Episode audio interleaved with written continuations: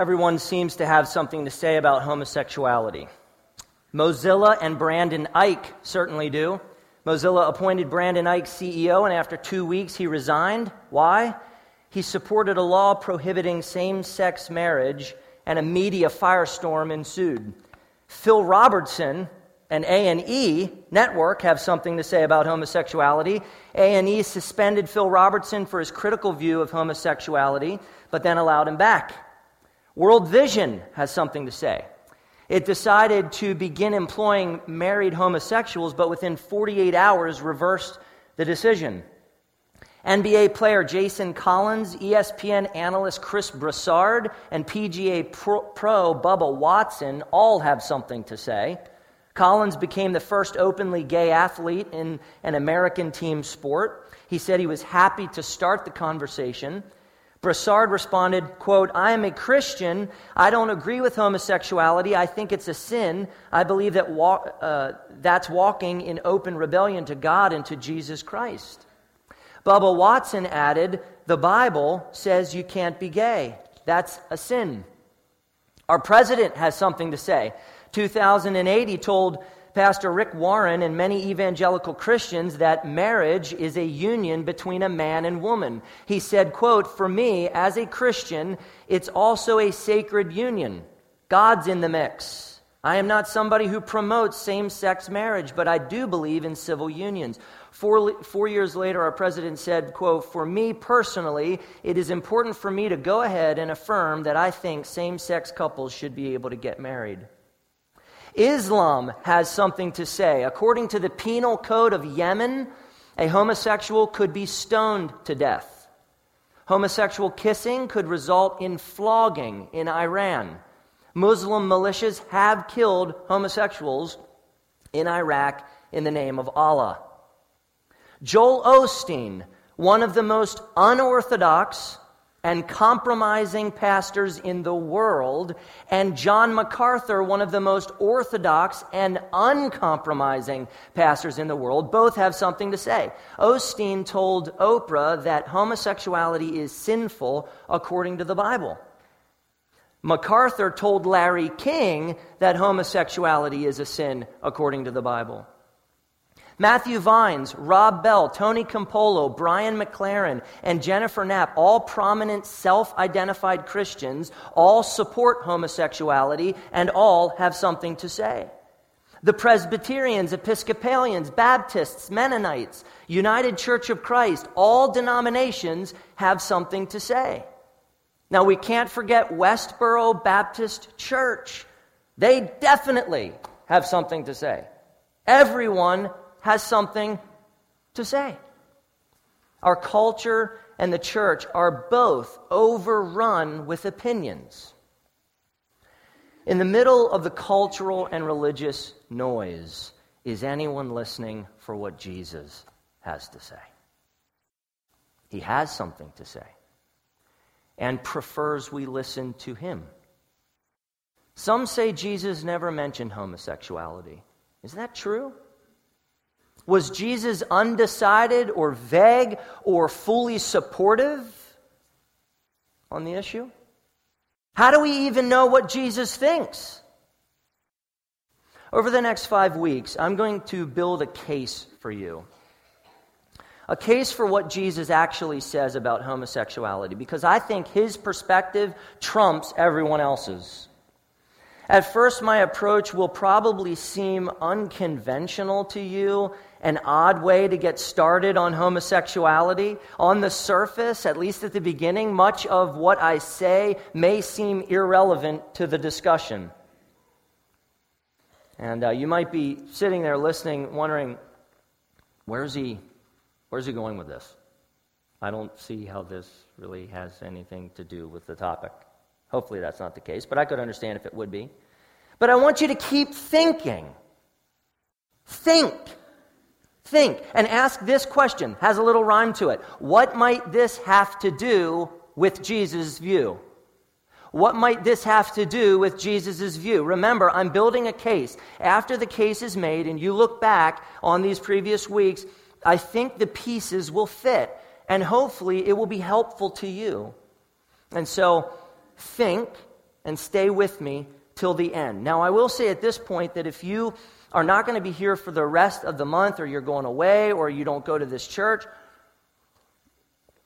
you can access our sermons on uh, iTunes and on the website. Just search in iTunes, Jerusalem Church Sermons, and you'll be able to track the rest of them if you if you can't be with us the rest of the month. So that should be helpful to complete this. This is an important series because several important things are at stake. The character and nature and glory of God. How we hear God and understand truth. How we define sin. What Jesus died for and sets us free from. What needs to be repented of. Healthy marriage and family and culture. Even the joy and pleasure or guilt and shame experienced in sexual union.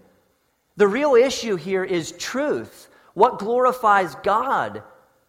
And what promotes our greatest good? There is more at stake here than people's rights and laws and people's feelings. The fundamental issue behind the homosexual debate is God and how we hear Him.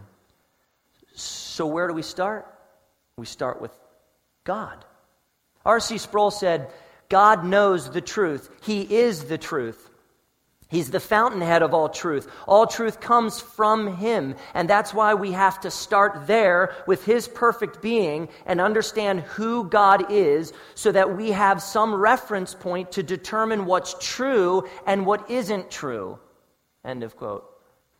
So our starting point is the perfect being of God and what God is like, so He can serve as the reference point in determining whether homosexuality is beautiful and good or unnatural and an abomination.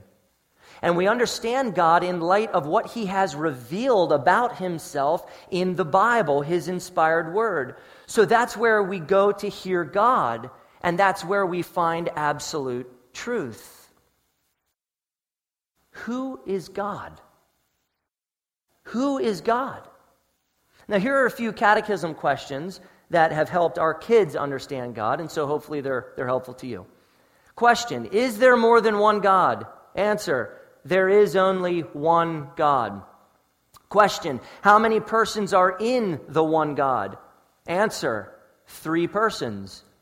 Question, who are they? The Father, the Son, and the Holy Spirit. Question, what is God? Answer, God is a spirit and does not have a body. Simple, but really profound. Now let's bump it up a few notches, all right, for the cerebral types, all right, with the Westminster Confession of Faith. It reads like this, there is but one only living and true God.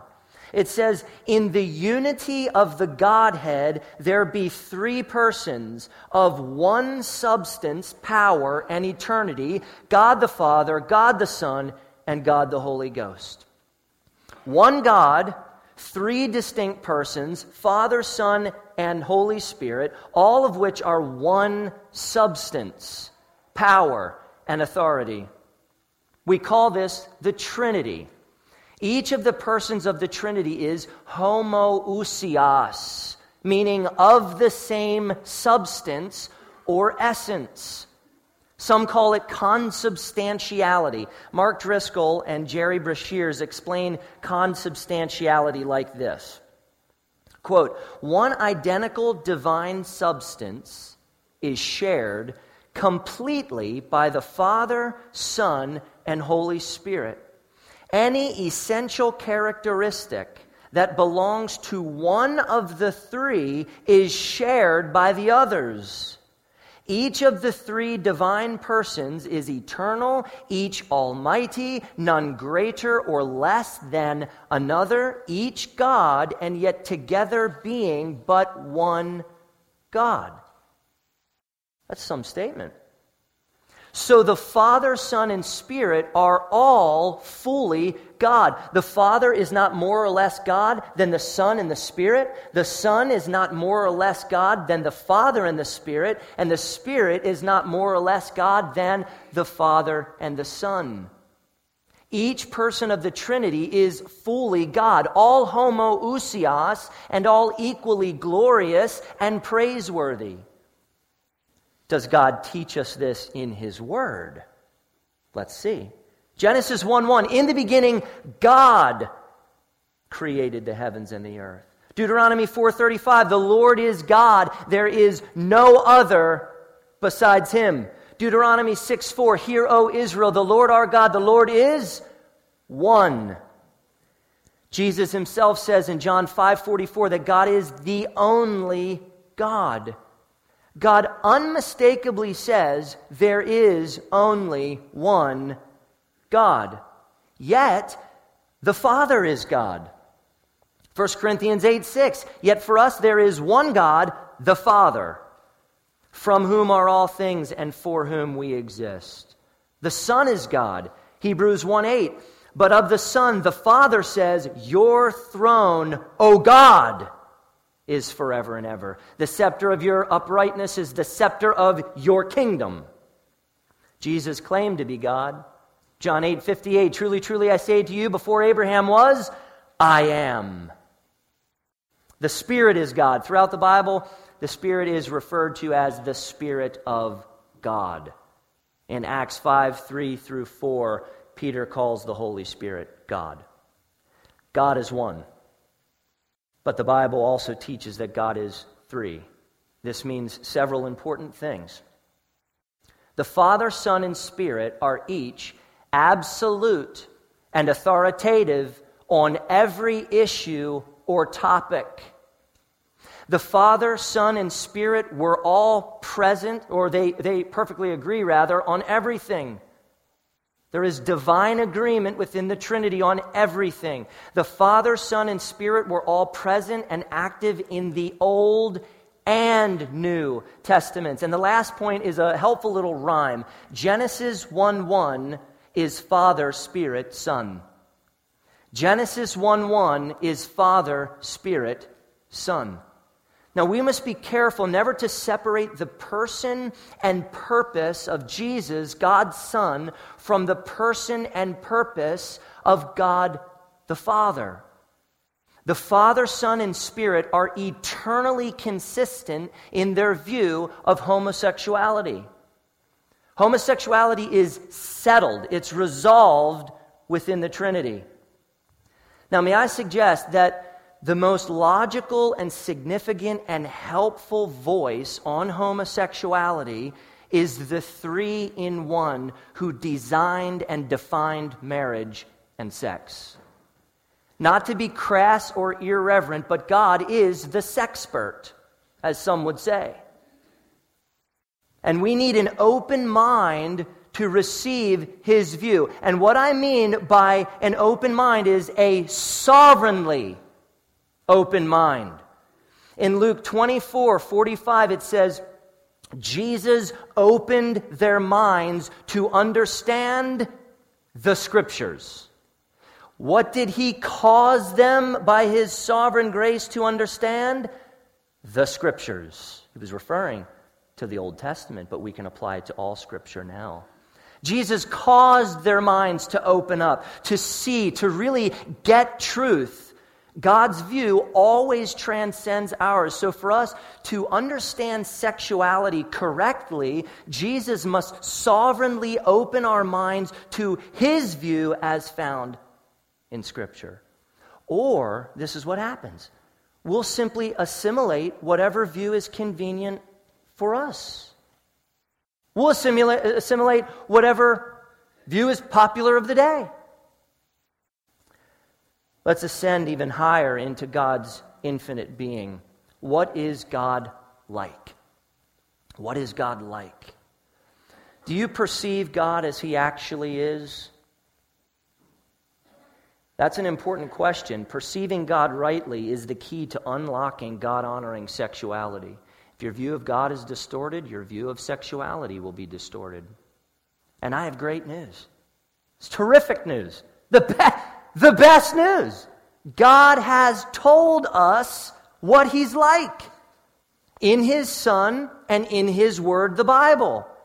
God works through every word of the Bible to communicate to you and to me what he's like. The Westminster Confession of Faith brings a bunch of scriptures together and summarizes God in this way. All of it has scriptural support. We can't go through the proof text one by one because it's just too massive of a statement. But I want you to at least hear a, a, a good, clear, concise, kind of concise statement on God.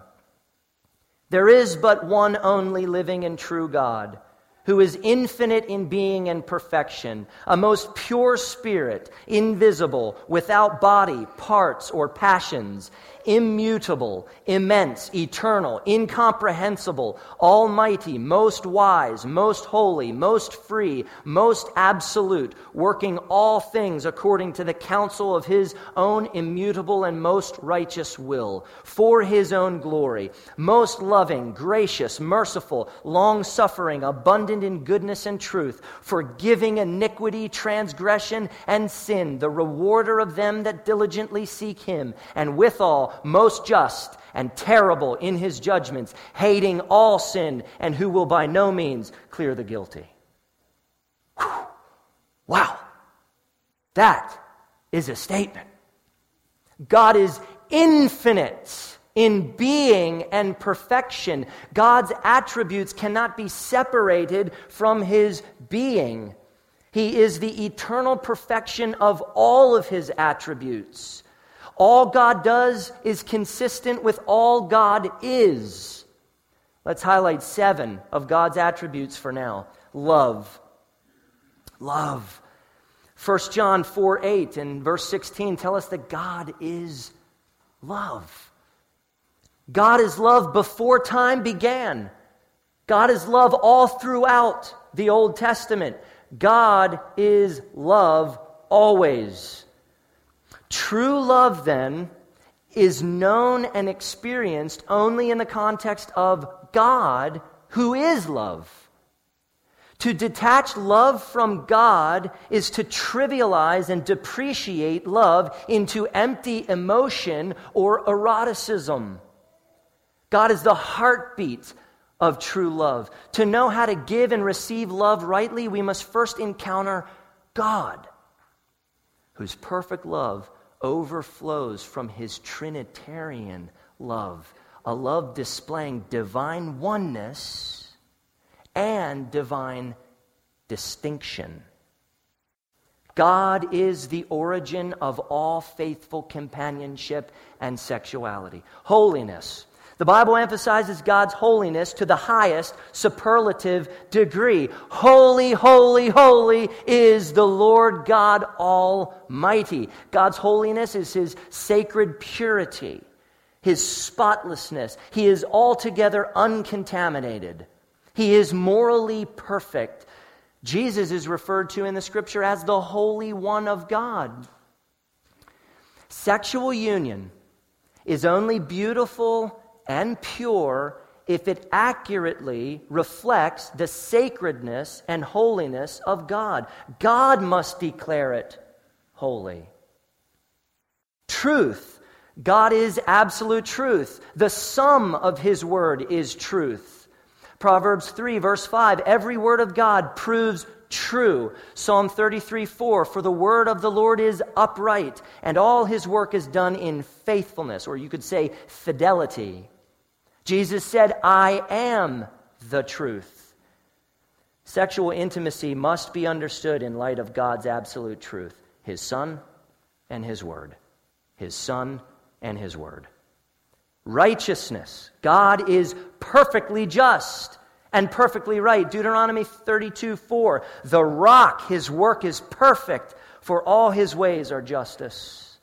Psalm one sixteen, five, gracious is the Lord and righteous. In First John two, one, Jesus is called Jesus Christ the righteous. Right and wrong find their meaning and definition in God's righteousness. God submits to no external standard. God is the standard.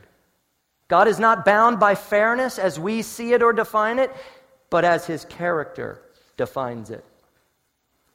Wrath. God's wrath is often completely overlooked and devalued in the Church of America. as if it were unimportant, as if it didn't even matter as being central to his character or nature. Wrath is essential to the goodness of God. Ezra eight twenty-two says, the power of his wrath is against all who forsake him. Jeremiah ten ten, at his wrath the earth quakes and the nations cannot endure his indignation. Romans twelve nineteen, beloved, never avenge yourselves. This is hopeful now.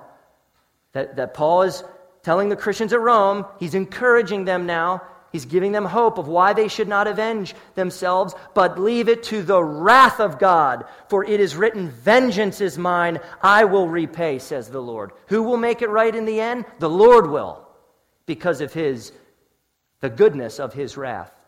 Jesus often talked about God's wrath, judgment, hell, and perishing. Now, many would love to distance Jesus from the wrath of God, as if Jesus was somehow divinely disconnected from God's holy anger. Many don't know what to do with God's wrath when they read the Scriptures. Some even reject the Father and just focus primarily on the Son, as if the Father is no consequence. They just overlook the Father. Avowed atheist Richard Dawkins said this, the God of the Old Testament is arguably the most unpleasant character in all fiction, jealous and proud of it, a petty, unjust, unforgiving control freak, a vindictive, bloodthirsty ethnic cleanser, a misogynistic, homophobic, racist, infanticidal, genocidal, filicidal, pestilential, megalomaniacal, that one's tough to say, sadomasochistic, capriciously malevolent bully. You know what? Many profession, many professing Christians identify with Dawkins at this point. That's how they understand God of the Old Testament. God's wrath doesn't seem good or fair or palatable for them, and so they are happy to disconnect Jesus from God's wrath, to put him in another category. But that reveals significant errors in their theology, their Christology, or their view of Christ and their view of God's holiness and wrath. Listen closely. The Son of God was active with God throughout the Old and New Testament and beyond. In the beginning was the Word, and the Word was with God, and the Word was God. All persons of the Trinity are eternally consistent with each other.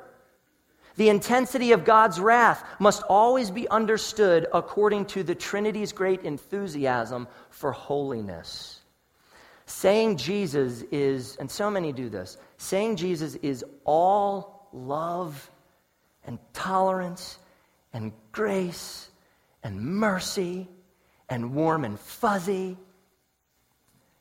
is not only ignoring his active role in the Old Testament, but also selectively hearing his teachings in the New Testament, while also missing entirely the, hor- the horrifyingly glorious identity of Jesus Christ in the book of Revelation. Read Revelation, and you will see a terrifying warrior Jesus with tattoos and fire in his eyes, with sharp and cutting words, coming to kill and strike down nations as sovereign and conquering king. Little baby Jesus grew up, and he's not intimidated. He's intimidating. Revelation nineteen fifteen says Jesus will tread the winepress of the fury of the wrath of God the Almighty. Jesus will do that. The real Jesus is so much different, my friends, than the more palatable, westernized Jesus that so many in America worship.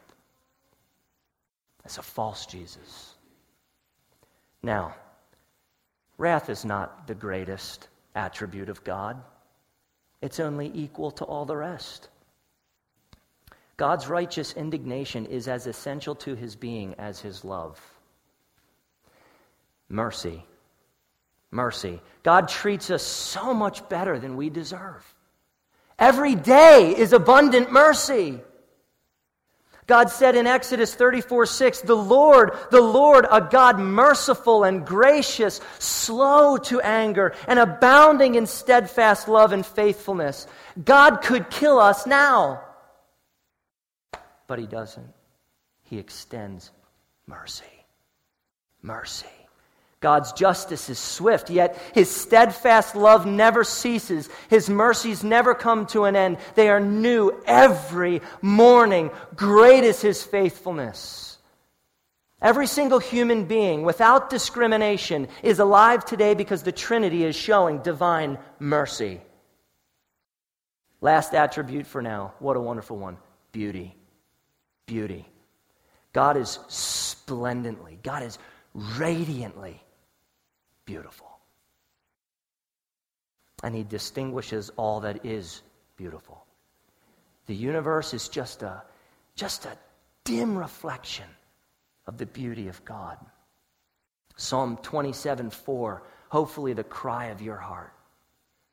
"One thing have I asked of the Lord, that I will seek after, that I may dwell in the house of the Lord all the days of my life, to gaze on the beauty of the Lord." Do you want to see the beauty of God? Forever. That, that is the cry of my heart. Just show me something perfect. Just show me something sure. Just show me something that I can bank on, because this world is just so confusing with all that there is. I just want to look on the beauty of God. We haven't even scratched the surface of what God is like. But it would be helpful to review two things to make sure that we absolutely have it, to make sure that we get it. Number one, what God is, Jesus is. And number two, what God wills, Jesus wills.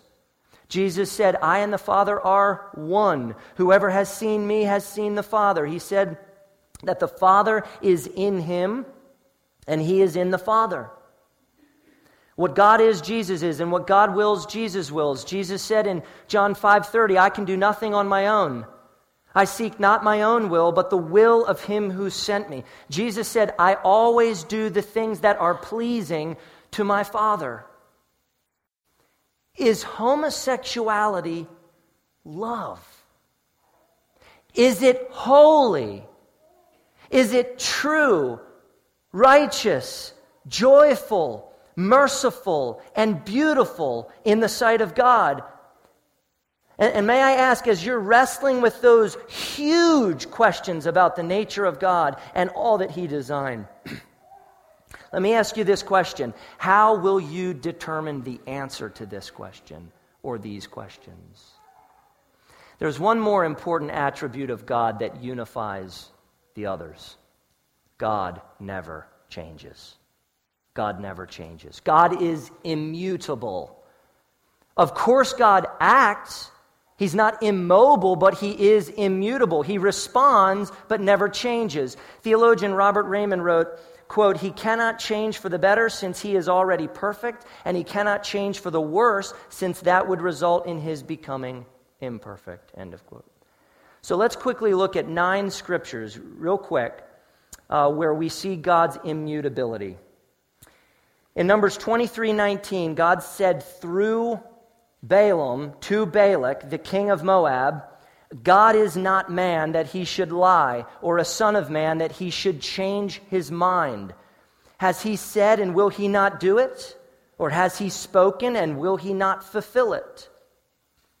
What God wills, God does, and He doesn't change His mind. In First Samuel fifteen, God rejected Saul as king and stripped the kingdom from him. He was a bad king. In verse twenty-nine, Samuel says directly to Saul, the king, "The glory of Israel will not lie or have regret, for he is not a man that he should have regret." God doesn't change His mind on things He has already decided. Let's complicate things. Earlier in First Samuel fifteen eleven, God says, "I regret that I have made Saul king." Oh, come on. He just said that God doesn't change or have regret. Now he's saying he regret. What? All right. Does God change His opinions? No. And I think what verse eleven means is that God looked upon the sin of Saul and was grieved. He felt sorrow over what Saul had become. God made no mistake, but he did feel sorrow. Other scriptures appear to suggest God changes his mind, and we don't have time to go in to them and to study them, but let's quickly look at Jonah three. Jonah preached to Nineveh, yet forty days and Nineveh shall be overthrown. There's an easy message to deliver. In that message of judgment was the unstated assumption, if you don't repent. If you don't repent. Jonah three ten says, God relented of the disaster that he had said he would do to them, and he did not do it. Did God change his mind? No. Here's why. Judgment depended on impenitence. But what did they do? They humbled themselves and turned to God. God showed mercy. That's gospel. Everyone is condemned in their sin unless they flee to Christ to avoid the impending and coming judgment of God by repentance and faith. This is totally consistent with the unchanging character of God. Robert Raymond writes, God always acts the same way toward moral evil and the same way toward moral good. In his every reaction to men's responses to him, the immutable moral fixity of his character is evident. If men and women alter their relations to him, he will always respond in a manner consistent with his immutably holy character. Much more to say, but we have to move on. Job twenty-three thirteen says, but he is unchangeable. And who can turn him back? What he desires, he does. God never deviates from his determined purposes. Then there's Psalm one oh two, twenty-six and twenty-seven. They will perish, but you will remain. They will all wear out like a garment. You will change them like a robe, and they will pass away, but you are the same. God endures. God remains. God is always the same. Malachi three six reveals God's immutability. For I, the Lord, do not change. Therefore you, O children of Jacob, are not consumed. The character and will of God never change. Therefore his promises are fulfilled precisely because he is immutable. Jump to Paul in the New Testament. He wrote to Timothy, if we are faithless, he remains faithful, for he cannot deny himself. God remains faithful because he cannot deny the immutability of his being. And Hebrews six seventeen is really clear. So when God desired to show more convincingly to the heirs of the promise the unchangeable character of his purpose, he guaranteed it with an oath. So to prove his purpose is immutable, God made an oath to back it up. Verse eighteen calls God's purpose and God's oath two unchangeable things. Hebrews thirteen eight reads, Jesus Christ is the same yesterday and today and forever. Jesus is immutable. Lastly, James one seventeen says that with God there is no variation or shadow due to change. God's immutability unifies all of his other attributes. He is unchangeable in all of them. His attributes are diverse, but Stephen Charnock, a Puritan pastor from the seventeenth century, said, but immutability is the center wherein they all unite. God's love never changes. God's holiness never changes. His truth, righteousness, wrath, mercy, and beauty, and all his other magnificent attributes never change. God is the same now as he was in the New Testament and as he was in the Old Testament and as he was outside of time. He's the same. God. Therefore, God's view of homosexuality arises from the perfection and unity and immutability of all of his attributes. Are you following me? Blank stares. The scariest thing for preachers. They're glazed over, God. You're going to have to do something. Everyone has something to say about homosexuality. But so very few opinions are shaped by who God is and what God is really like. More often than not, and, and if you're just honest, you will totally see this. Just listen to people. I'm not making this up. Listen to people. More often than not, opinions and views are shaped by what people feel. By what people feel and experience. Well, I have a brother.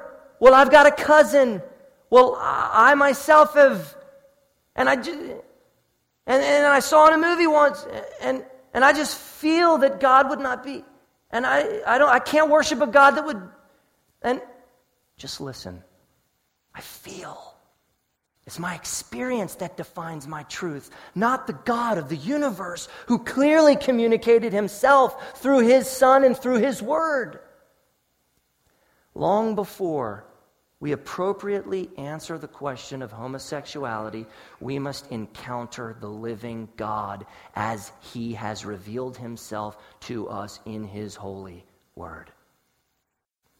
With so many loud voices weighing in on homosexuality, how can we hear Jesus? How can we hear him?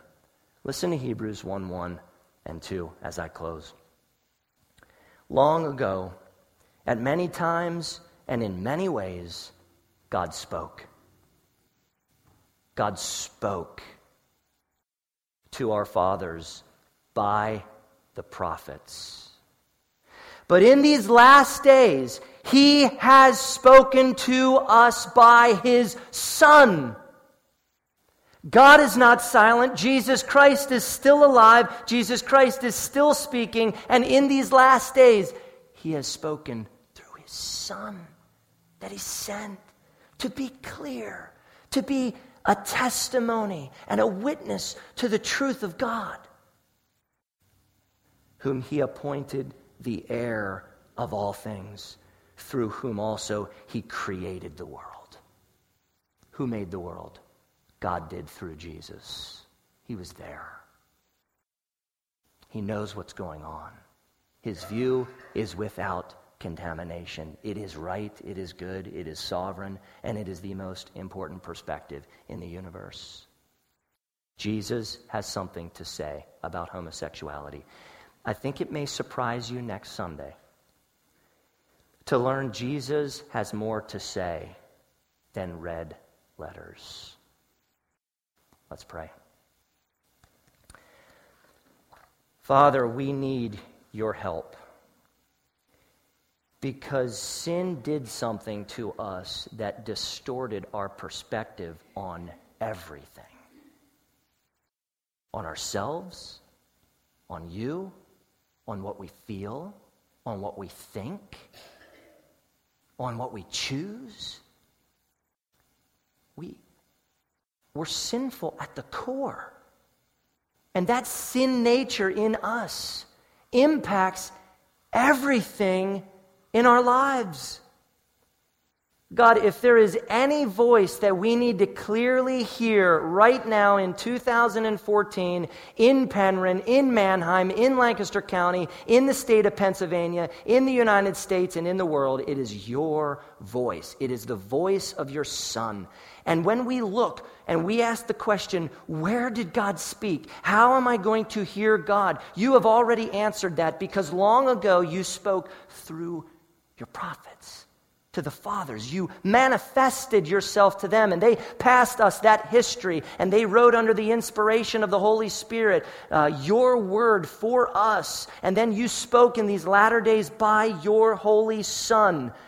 And so if we want to know what to believe on homosexuality, if we're wrestling with it, if we ourselves are have homosexual tendencies and, and attractions, and, and, and we're hearing the, the church say multiple things, and we're hearing the culture say pretty much one thing, but maybe multiple things, and, and we get confused. God, just help us to hear Jesus. And so that's going to take a work of your grace. We pray that Jesus Christ himself by the power of the Holy Spirit, opens our minds to understand the Scriptures. In Jesus' name we pray. Amen.